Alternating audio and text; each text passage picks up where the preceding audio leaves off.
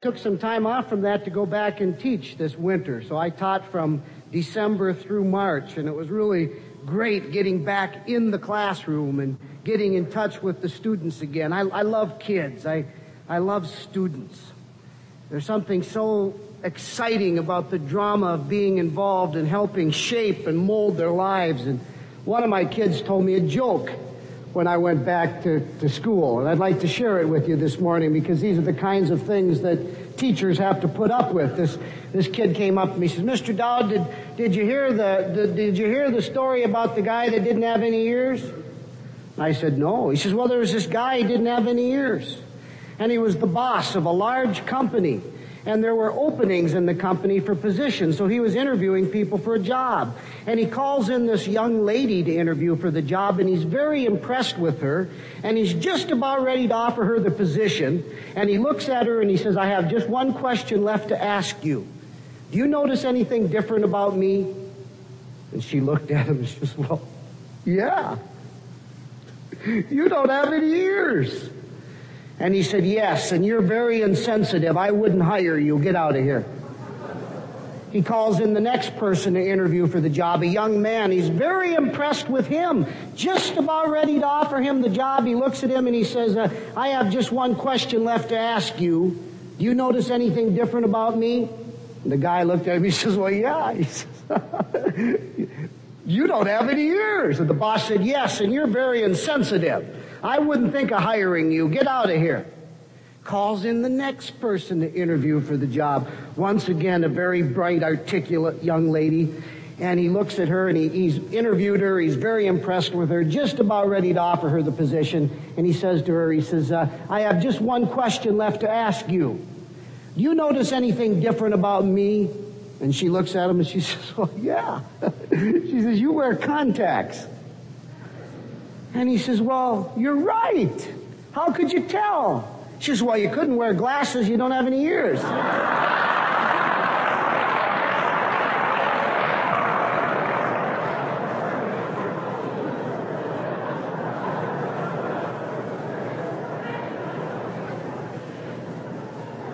My kids, I'll tell you.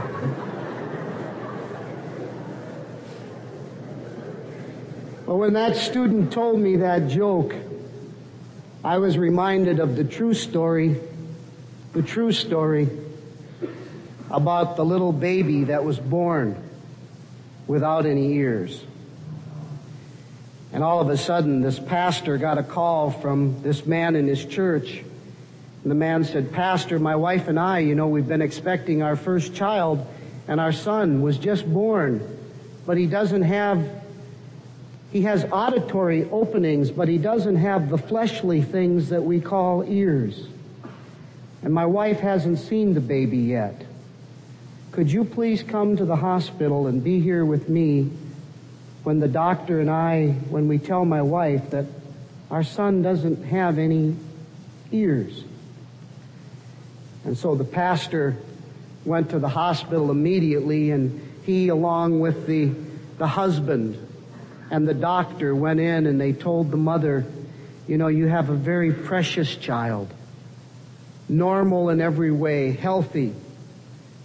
But he doesn't have any of these fleshly things that we call ears. But the doctor said there's good news.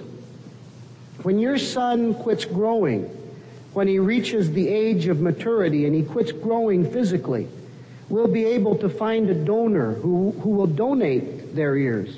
We'll get the ears from a cadaver. And then your son someday will be able to have ears. And of course, the parents didn't love their son any less. And he grew up and he lived a rather normal life, except that he always felt that people stared at him and he always felt that people made fun of him. And even though you know, oftentimes it wasn't necessarily overt. He sensed it inside that he just wasn't normal. And his parents told him, well, someday, son, when you quit growing, we'll find a donor and you'll have ears like everybody else. The young man graduated from high school. He moved away to go to college, to a college in the Midwest. And after his first year of college, actually during his first year of college, his father called him and he said, son, have wonderful news. We finally have found a donor and the operation will take place in June. The young man was excited. He hadn't even really been, he didn't feel like he could even date because he didn't think that any girl would be interested in him without without ears. And he thought, well, maybe now my life will be just a little bit more normal. It'll be a lot more normal. And, and so he couldn't wait till June. And he went home. He had the surgery. And he went right after the surgery, he recovered a little bit, and then he went back to the town that his college was in because he had a job there. And he wasn't back there more than, than a few weeks. And his father called again. And his father said, Son, you have to come home right away. Mom has had a heart attack, and they don't think she's going to make it. And he caught the next flight home.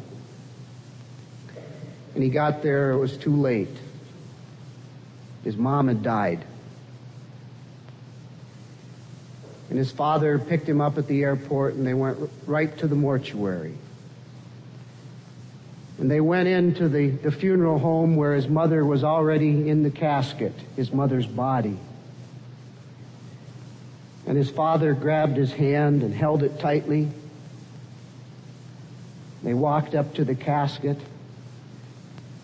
And the dad looked at his son and he said, Son, you'll never know how much your mother loved you. And then reaching down into the casket, his dad brushed away mom's long hair.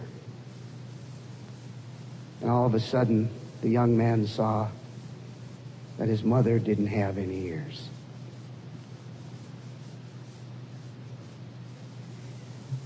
That's a true story.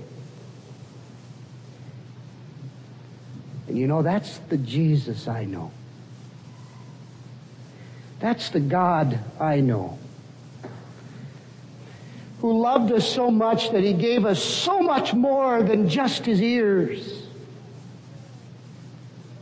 And that's the God I want my students to know. That's the Jesus whose love and forgiveness and grace I want them to know. But I see these kids, 150 of them a day, that come into my classroom. And my heart is tremendously burdened for them. There's a verse, 1 Peter 5 8, says, Be on guard, be on the alert, for your adversary, the devil, prowls around like a roaring lion seeking someone to devour. And if Satan were to figure out the best way to eat kids up and spit them out, how would he do it? And I see it happening in the lives of my high school kids. You know how Satan does it? Number one, he takes away their self-worth. Takes away their self-worth. Oh, we hear so much about self-esteem, uh, self-esteem and self-worth. I see these kids and my heart goes out for them because there are so many people and there are so many lessons that they're learning that tell them that they're not okay. And of course they're not. We're all sinners. We've all fallen short.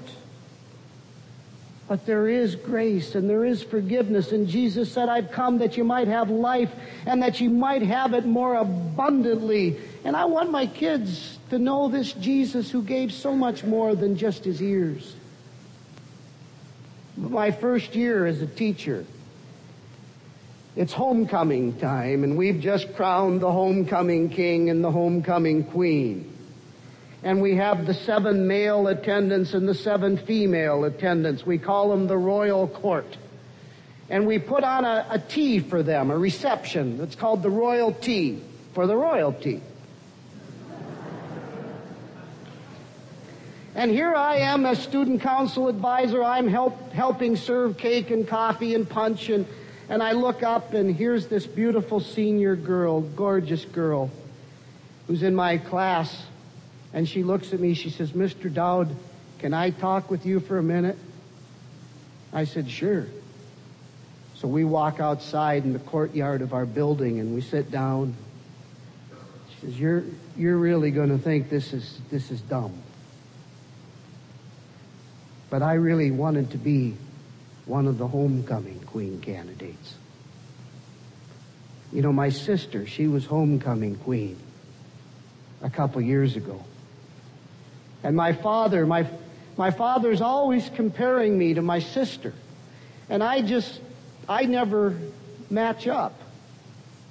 And I just thought that if I could be one of the homecoming queen candidates, that maybe it would make my father proud of me. Maybe he wouldn't drink so much. See, my dad, he's an alcoholic. He's been to treatment, but he's back to drinking again. And I just thought that if I could be homecoming queen, that maybe my dad wouldn't drink so much. I just reached over and I grabbed her hand. I said, that, that's not stupid. But what'd she learn? She learned that she wasn't homecoming queen material. And it was a lesson that hurt her. And oh, how Satan loves to come along and fill us with the lessons of the world that tell us we don't measure up, that we're not as good as somebody else. My wife and I helped our, our children, you know, went out and bought clothes for them to start school with this year. Picked out some new tennis shoes and things like that. And after the first day of school, my second oldest son, Luke, he comes home and he says, I don't like my tennis shoes. I said, well, why? They're the ones you wanted you like them. He says, I want pumps. Know, here he is, a little seven-year-old kid with ankles this big, you know. He just needs pumps, high top tennies, you know, to support those ankles, which have a hard strain under all that weight, you know. He... But all the ways that Satan comes along and says, you're no good, you're no good, you're no good, and he compares you to other people, and you always fall flat on your face you're no good. Takes away your self-worth. Do you know that every 38 seconds, an adolescent girl becomes pregnant? Oftentimes for the reason of trying to find their self-worth in fulfillment with someone else. And you'll always end up feeling empty when you look to other people to satisfy your longings. Only Jesus Christ can satisfy that longing. Only Jesus Christ can make us whole. Only Jesus Christ can make us complete. Every 38 seconds, an adolescent girl becomes pregnant. Every 30 seconds, a teenager attempts suicide. Every 70 minutes, they succeed. One out of 13 children in this country are physically or sexually abused and they come to the schools of America. And dear ones, I've been criticized for being a, a public school teacher. People have said, how can you be a Christian and be a public school teacher?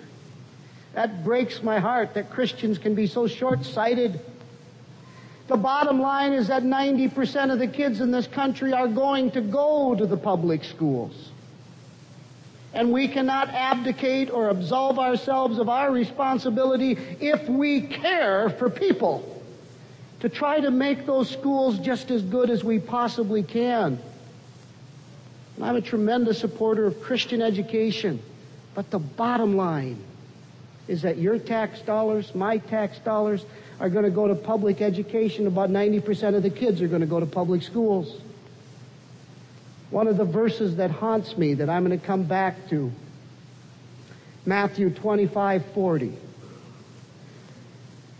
And if you realize the context in which this verse is, it's even more haunting. Jesus only gives us one view of what the judgment day is going to be like.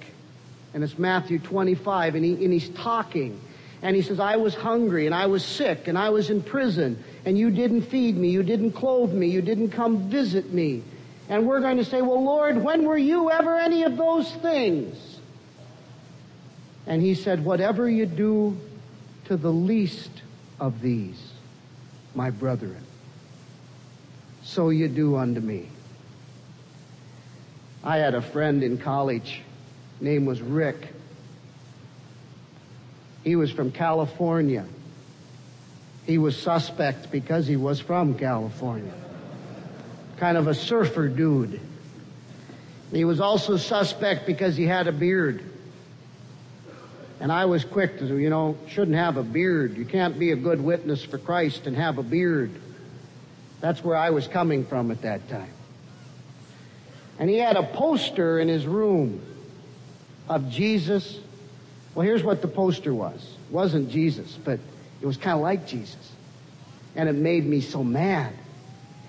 Because the poster was a picture of a drunk lying in the gutter. Empty whiskey bottle by his side. Unkept, disheveled. And the poster read, you love Jesus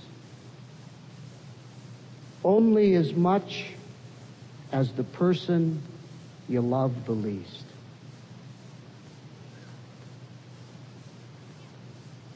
Matthew 25, 40. I looked up that verse. Whatever you do to the least of these, my brethren, you do unto me. Is that what that verse means? You only love Jesus Christ as much as the person you love the least? You see, not only did I hate sin, I hated sinners.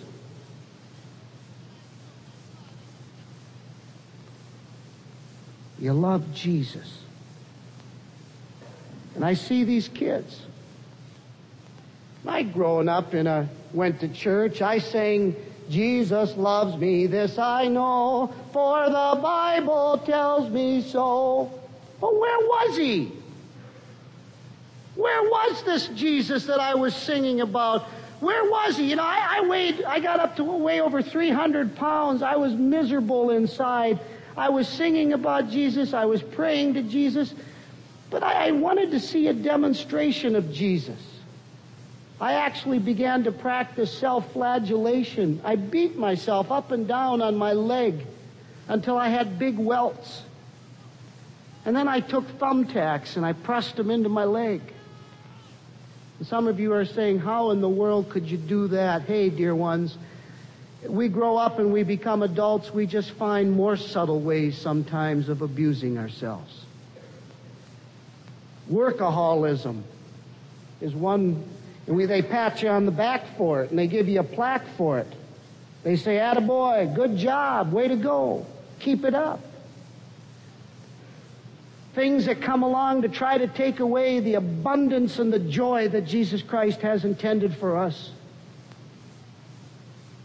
Takes away our self-worth. And then, you know, our devil who prowls around like a roaring lion seeking someone to devour, you know how else he likes to do it? Secondly, he likes to take away the family. The destruction of the home. Do you know that I live in central Minnesota, rural Minnesota, which you'd think of as being the bastion of rural values and rural ideals? And yet we're now told that only four out of ten people in our county live in what was once considered a traditional American family with a mom and a dad who love each other, who love God, who make Jesus the center of their home, and they love their children. I'm outside on hall duty. It's Friday. It's the last hour of the day. You see, since I really believe I only love Jesus as much as the person I love the least, this kid coming down the hall that the other kids called Dirtball, he's a party animal. He got caught making a bong in pottery class.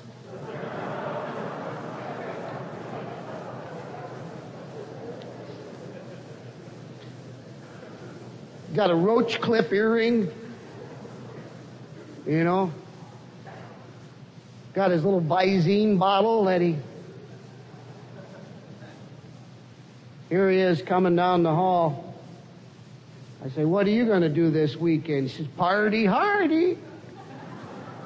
As he comes into my class, I can tell he's real excited about studying split infinitives. Here comes this kid, Sean. Hi, Sean. Sean doesn't talk much. Hi. What are you going to do this weekend, Sean? Going to see my mom. Oh. Well, don't you get to see your mom very often? No. I haven't seen her in nine years. She deserted us as he comes into my room. And you see, just like I needed a Jesus with skin on, the call to the marketplace calls you and me who love Jesus to go out into the world and be a Jesus with skin on. I came to know Jesus Christ because of the ministry of a public school teacher who discipled me. He was my Jesus with skin on. He cared, he cared enough to come to my home. And I hoped he didn't notice the, the screen door hanging by one hinge, and I hoped he didn't notice the hole in the linoleum floor. But he didn't seem to care about holy floors. He cared about me. He cared about my family. He invited me to go to a gospel concert with he and his fiancee. And then there's this movie that came to town called The Restless Ones, put out by the Billy Graham Association, Worldwide Pictures. And he says, You want to go to the movie with me, guy? I said, Sure. Here I hear big fat old guy Dowd going in the movie with Mr. Kopka. And I'm sitting there at that movie. It's about a bunch of motorcycle kids. And I said, Boy, I sure don't have anything in common with those kids. And as the movie went along, I, I realized I was just as lost as they were. And I was just as much in need of Jesus' saving grace. And I responded at the end of that movie, went forward and gave my life to Jesus Christ. And all of a sudden, life started to make a little sense. But Satan loves to take away your self worth. He loves to take away the family. I walked into class one day and I said, and uh, my kids, I, I, joke with them a lot and I talk with them a lot. And uh, I didn't start dating until after I lost 127 pounds, after one of my students told me I'd be kind of cute if I lost 100. And uh, for a while there, I thought, kind of cute, why bother, you know? But I started dating, and I dated the same girl for four years before we decided to get married. And once we decided to get married, I thought our parents should meet each other and approve of our upcoming nuptials. I'm old fashioned in that way. And my father was widowed, and her mother was divorced and had been for many years. And so I invited my dad and her mom to my house. And I made my roast beef, potatoes, and carrots and gravy dinner. And my girlfriend Tammy, she brought a pie. And our parents hit it off. And so Tammy and I were married in June, and our folks were married in August. Which means if you stop and think about it for a minute, and I knew I know that there are several of you from Iowa here. It takes you longer than a minute, but. Uh,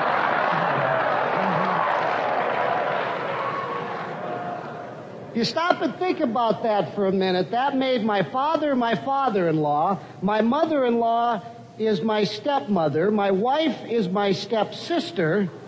And uh, these two sons of ours are our nephews.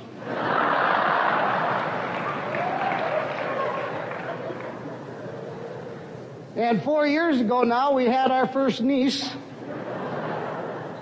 And uh, a year ago, January, we had another nephew. And it's all legitimate. But I walk into my class and I, I tell this my students about my kids because I love them. They're so funny. I still struggle with a weight problem, but I, God loves me, and He loves me. And uh, boy, that I don't have to abuse myself anymore. Jesus did that on the cross for me when He gave so much more than just His ears.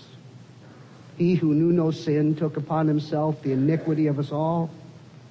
He died on that tree, yet made the hill on which it stood for me, for you. And so I go into class and I tell my kids, I say, now, Mr. Dowd's kids are the cutest kids in the whole world. Repeat after me. Mr. Dowd's kids, that wasn't very good, are the cutest kids in the whole world. Very good, very good. You'll pass. Those of you that didn't say anything, uh, you'll get, you'll flunk. But I say, you know, every night before my wife and I go to bed, and before we put the kids to bed, we pray with them. And I hope the day never comes when they don't want to pray with us. And then when we go to bed, we pray for them. And you know, tell you quite honestly, if there's one thing that I sometimes worry about, and I don't like to worry, but I worry about my kids growing up. It's more than just concern on my part. I worry. I'm worried that some of them are going to turn out to be like you. And they know I'm kidding, at least partly. I said, no, now come on, be honest with me. What do I need to do to be a good parent? And oh, the kids start talking. And the things I hear. This one kid says, Mr. Dowd, spend time with your kids. He says, My dad's always telling everybody, he travels all the time, he's always telling everybody how he doesn't have much time to spend with us, but the time that he spends with us is quality time. And he said, I'd kind of like some quantity time. I really don't think there's any quality without some quantity. Nothing will convince your children that you love them more than you choose to hang out with them. And so I, I, listened to my kids, and then one day I said, Would you do me a favor? I'd like you, you know, what are the problems that you guys face today? Uh, Jennifer, will you come on up here? Would you write them on the board? And you guys just, just shout them out, will you? And all of a sudden they started getting along with parents, making a career decision, doing well in school, uh, peer pressure, drug and alcohol problems, sexual pressure. We just filled the board with all of these things and challenges that students are facing. I said, now, will you please take one of those things that's up there on the board and will you write about it? I want you to, uh, don't put your name on the paper because I'm going to read these to the class and I'm not trying to be a snoop and try to find out who you are. But would you please write about one of those things and tell me how it's had an impact on your life? And I'm going to read them, remember? So the kids did it and they handed them in and I started reading them. I read a couple. Remember this boy? His name was John. He wrote, I sit in my room with my headphones on, he wrote. And this is how I know it was John. He didn't have his name on the paper. But he told me later that it was his paper. Alone in my room with my headphones on, and I listen to my music, and I get high. He says, My folks don't know that I smoke either. And he says, I really would like to be able to talk to my dad and to my mom. But I graduate this year, and I don't think I'll ever be able to talk to them. Things are never going to get much better. John, two weeks later, put a gun to his head and he killed himself. And then I came across this paper. I've carried it around for five years now and it's ripped in half. But this young man wrote his name across the top in great big letters. Maybe he wanted me to know who he was. I saw his name on this paper and I ooh, he's flunking my class. He's not here very often. When he is here, he's often sleepy. And no matter how, what I try to do to get his attention, I can't seem to get him interested. I can't motivate this kid. What's wrong with me? What's wrong with him? And so all of a sudden I start reading his, his paper. He says, one problem I've seen is the abuse of drugs, mainly alcohol. My family's been plagued with problems relating to drinking. My brothers started drinking when they were young and their grades were not very good. They usually drank quite a bit when they were in high school. They all dropped out before graduating or they went to the alternative school. A few years later, three of them had jobs and one was unemployed. Two of them worked in the deep south doing construction and one worked in the cities as a machinist in a defense plant. One day while I was at work, I went out, I had some visitors. I went out and said hello. It was two older men, friends of my dad. They told me that I had to leave work right away for a family emergency. I didn't ask no questions. I just changed my clothes and headed for the car. As we were heading for the car, one of them spoke up and said that something had happened to my brother, the one in the cities. I asked if he was all right, and he just turned to me and he said, Your brother's dead. He died in a car accident. The shock never hit me. Even for a week, I never felt the shock. Even at his funeral, I never felt the shock. About two days after his funeral, my dad decided to get a divorce. If the fact that my brother's death isn't enough on my mom, I might mention that my dad drinks very heavily. After that, my mom started to drink. I'm watching her decay before my eyes. The other day, I told her what I saw, and I told her that she's got to stop, and that if she continues, she's going to kill herself. Several weeks later, we got the doctor's report back from the examiner. I found out that my brother was drunk at the time of his accident. It was a head on collision, and the steering wheel pushed into his chest and pulled the big arteries from his heart by the roots. It's too bad that something like that has to happen to make people realize what they're doing to themselves and others. Maybe if people would take a hold of something solid, like faith in Christ, maybe then and only then will the troubles of our time be solved. Those are his words. And by the time I finished reading that, there were tears streaming down my face. And everybody knew whose paper it was. I looked over at him and I said, Wayne, I said, I am so sorry. I had no idea that all of this was going on in your life. After class, he told me, he says, You know, Mr. Dowd, he says, You, like I, I know I'm flunking my class and you don't like me very much. I'm flunking your class. And he says, Well, like last night, he says, You know, since my dad left home, he says, I'm, it's just my mom and I left on the farm. And he said, so I have to do all the farm chores myself. And he said, like last night, he said, they called me from the Blue Ox. That's a bar in downtown Brainerd. He said, they told me my mom had passed out. And I had to come into town and pick her up and bring her home. He says, you know, we live 27 miles out in the country. And by the time I got her and got her home and put her to bed. It was time to get up and do chores. So I'm sorry, I'm sleepy in your class. Whatever you do to the least of these, my brother, so you do unto me.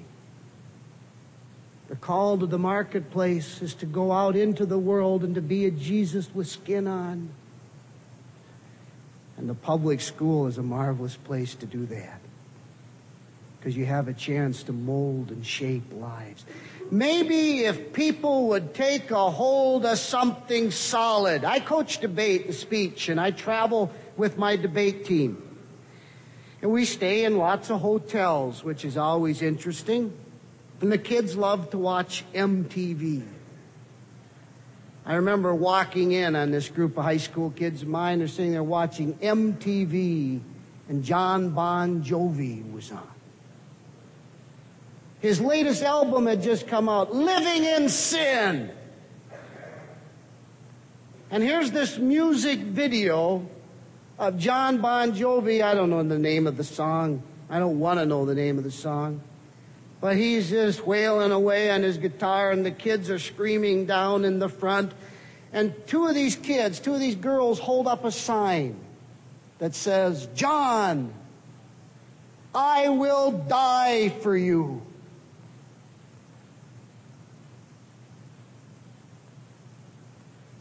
What a testimony it is just to look out and see such young men and women as yourselves dedicated to the cause of Christ, and by your lives you're saying, Jesus, I'm going to live for you. That's contrary to the world. And that's why we need to go out in the world and tell people about that Jesus that loves them so. But Satan comes along, takes away the self worth, takes away the family, and finally, what he loves to do is take away their faith. Likes to take away the faith.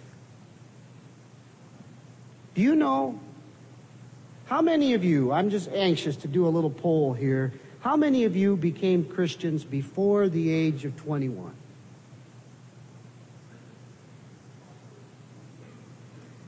It's always that way whenever I ask. I read the other day that 90% of the people that become Christians become Christians before the age of 21.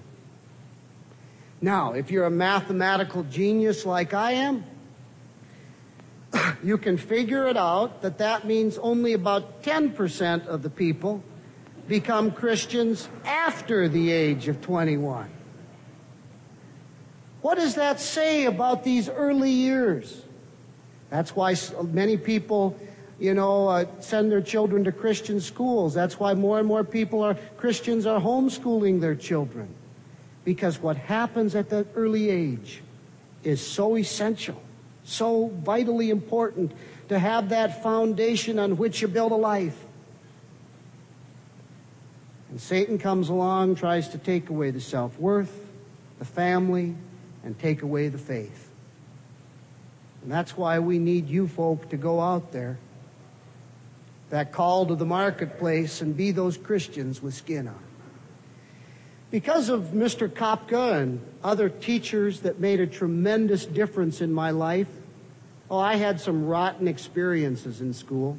Before I actually got to the point where I was beating myself, uh, one of my worst experiences, and I always have to tell this story or I get scolded if I don't.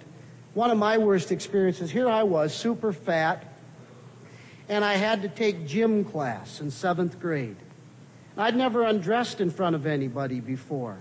And I was very self conscious about my weight. All my life, my mother had said, Guy, hold your stomach in. And I'd become good at holding it in, you know, and all of a sudden, everything I'd been holding was going to, you know. And so I thought, oh no, I've got to take gym class. I remember lying awake all summer long thinking, I got to take gym class. I got there was a street light outside our window and I used to look out at that street light. I got to take gym class. I got to take gym class. Finally a letter came home from the school. If you have a son in gym class, he's going to need the following. We're the Staples Cardinals, right? Red and white, dynamite. Onward, Cardinals, to victory. We're behind you in this fray. Do your best and we'll do the rest by cheering all the way. Yay, team, fight! Gonna need a pair of, yeah, white, yay, Cardinals, yeah. Gonna need a pair of white gym shoes, the letter said. Gonna need a pair of white gym shoes, white gym socks, red gym shorts, that other thing, and a white t-shirt. Didn't have any of those things. So my mom went to Batcher's department store, bought those things for me. Finally, that first day of gym class came, that long dreaded first day. I didn't sleep the whole night ahead of time, and so I walked into my gym locker room, which was in the basement of the school, a dungeon like place with my little bag, you know, with my stuff in it. And then to make matters even worse, I had a gym teacher who had just gone back into teaching after finishing 20 years in the Marines as a drill instructor. He'd heard about seventh graders and he wasn't going to let us get the best of him. So he came into class that first day. He says, all right, listen up. I am going to issue you a lock. I'm going to give you the combination to your lock. So you get combination to your lock. I'm going to write it across your forehead in magic marker. Is that understood? And guess who forgot the combination to his lock? I didn't need to go run laps. The sweat was just pouring out of me, you know. So here I am reaching in my, he says, all right, get changing your gym clothes on the double. Here I am reaching in my bag, taking out my shoes and my shorts and my socks and my shirt. And that other thing. I'd never seen one of those before. It said bike on the box.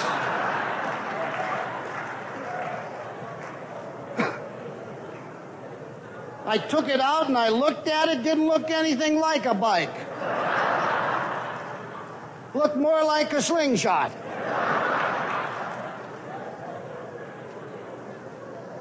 I thought, well, what in the world do I do with this thing?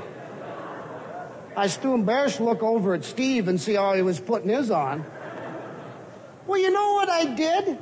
I did something that I think is very logical for a non logical person. I looked at that thing and I said, well, you know, the tags, the tags on things always go in the back.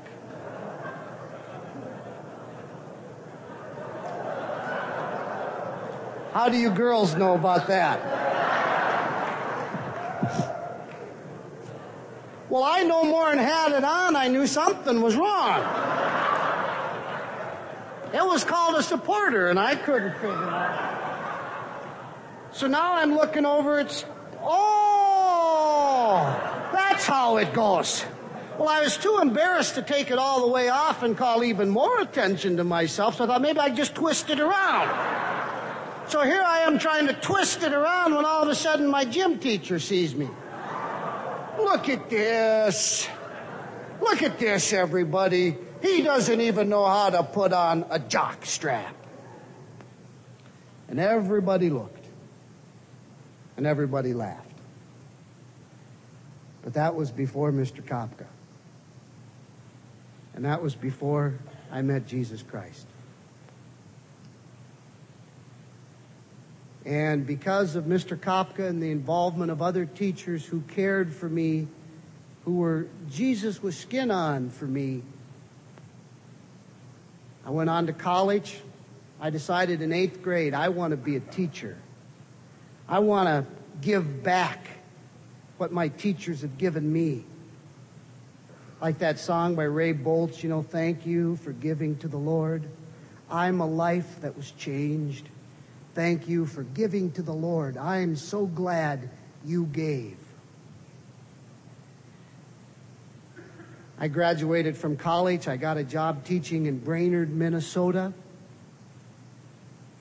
And on April 14, 1986, I had the unbelievable honor of being invited into the Oval Office to meet the President of the United States, Ronald Reagan. He'd kept me waiting for over an hour and a half because he was lining up the bombing of Libya. And the first thing I said to him when I saw him was, I said, Sir, I don't appreciate being kept waiting. That's a lie. I didn't say that.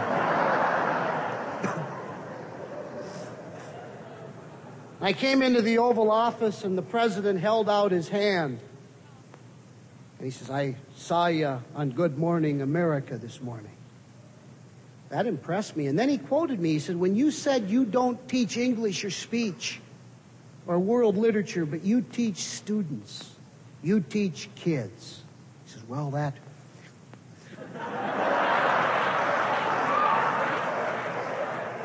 That reminded me of those teachers I had when I was growing up. And then he reached into the vest pocket of his coat And he pulled out a piece of his individualized note card stationery, gold embossed presidential seal, his name across the top, you know, so he could remember. and on it was a poem. He's a great guy. A poem written out in his own handwriting, which is unheard of. He said, I came across this poem back during my Iowa days. And better than anything else I've ever read, he said it explains just how important all you people are that work with kids, especially you teachers. Well, if you don't mind, I'd like to read it to you. And I said, Go ahead. That's a lie. And the poem uses the word gods, gods, and it's with a little g. But quite frankly, in the lives of young kids, in fact, in the lives of some adults, we might be the only Jesus they ever know.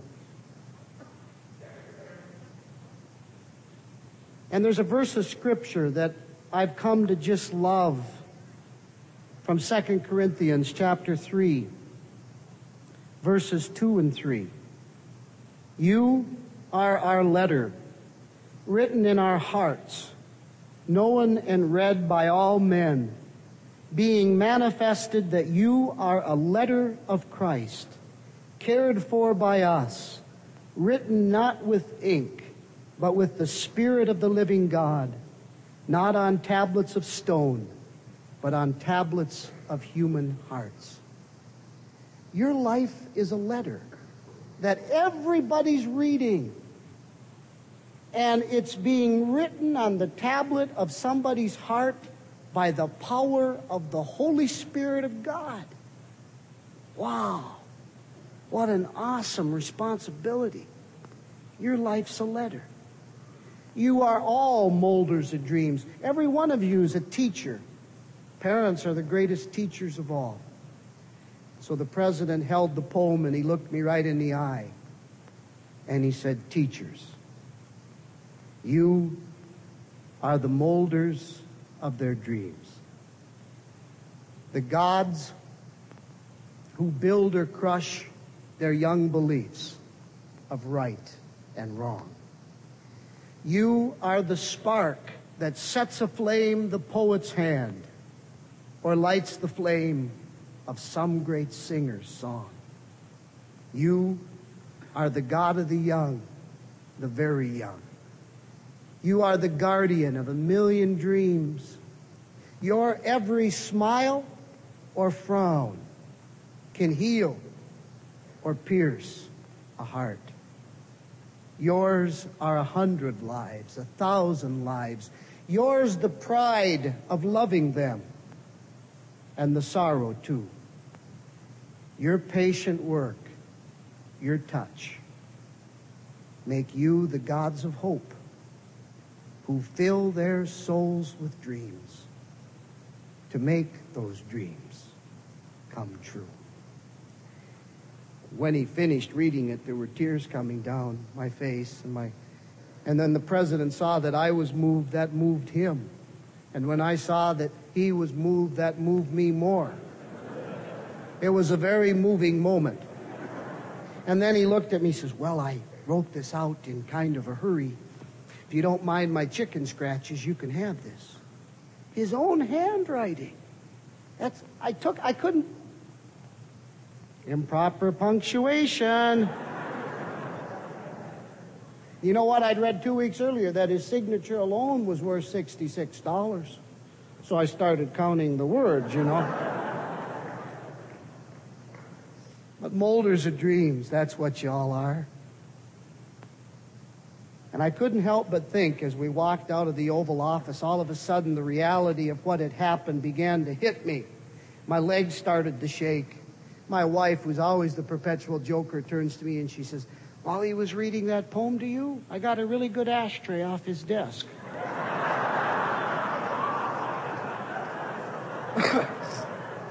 I said, What? So oh, I'm kidding.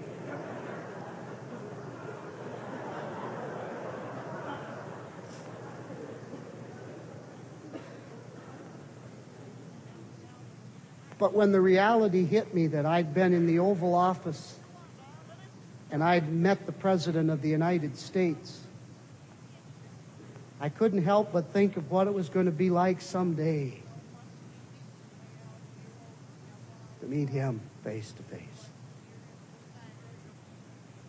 And to hear him say, Well done, thou good and faithful servant. You've gone out into the marketplace and you've been a Jesus with skin on. Well done.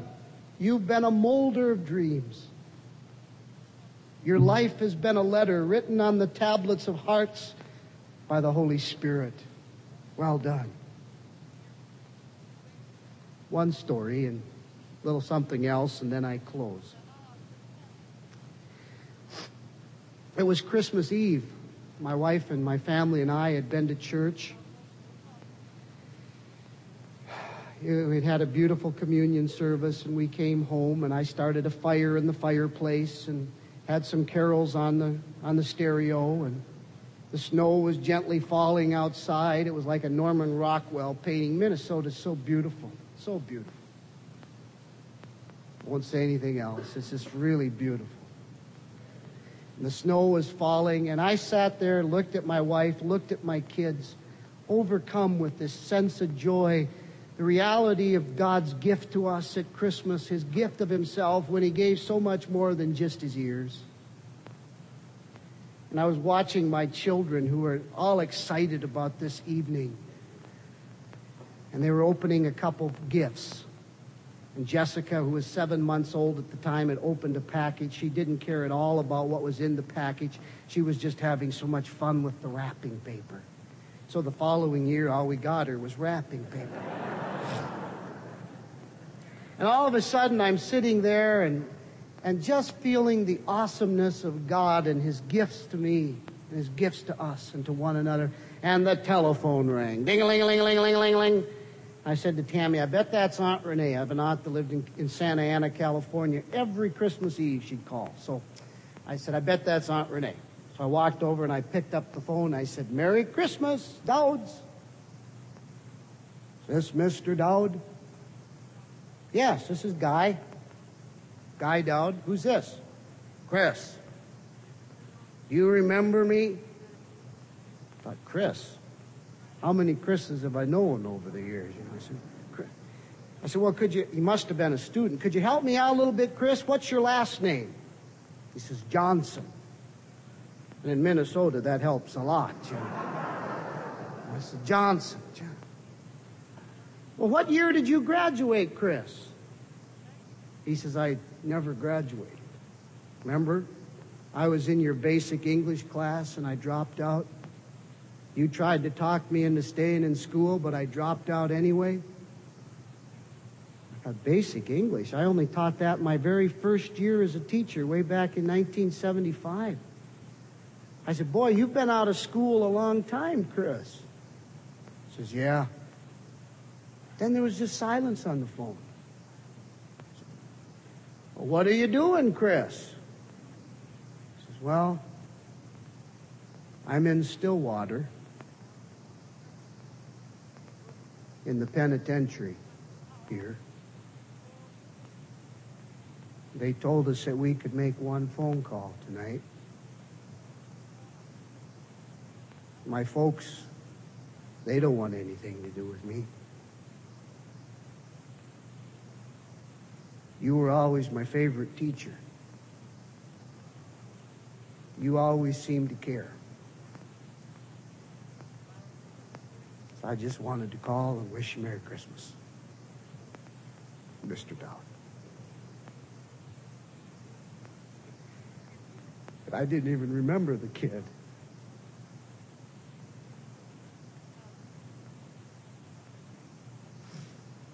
Go out into the marketplace and be a Jesus with skin on for kids like my kids. If you were in my class, I come in the last day and I, I've told you that I love you and I even hug my students. That makes me really suspect, especially with the hockey players. but they've come to know that I'm sincere and I say, you know, you're going to walk out those doors and I'm never going to see some of you again. And yet when you leave, you're going to take a part of me with you and you've left a part of yourself with me. And I just want you to know I love you. And so I can't let you go without sharing with you my wish for your life. And if you promise not to laugh, I'd like to do it in the form of a song.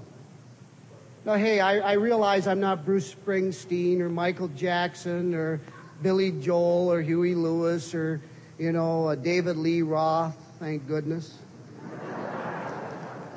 But this song was written by a guy who grew up real close to here, up in Hibbing, and he, a guy by the name of Bob Dylan. And he wrote this song for his children to express his wish for their life.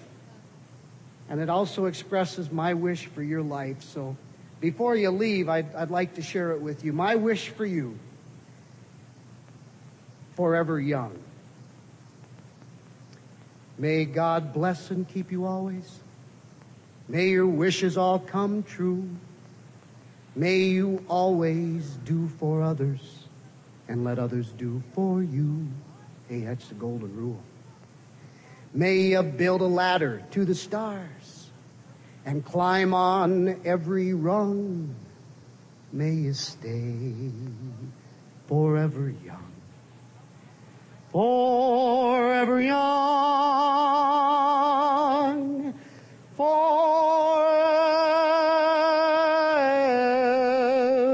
young. The other teachers are slamming their doors. May you stay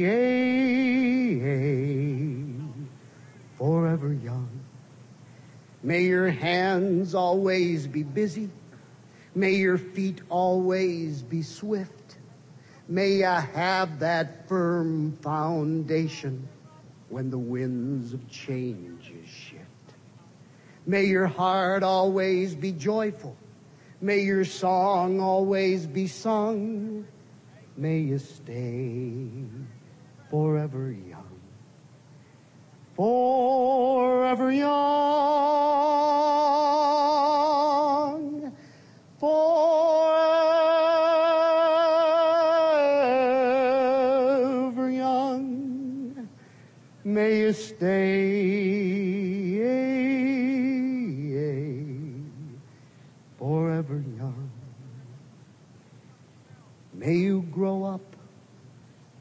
Righteous. May you grow up to be true. May you always know the truth and feel God's love surrounding you. May you always be courageous, stand upright, and be strong. May you stay forever young. Forever young. Forever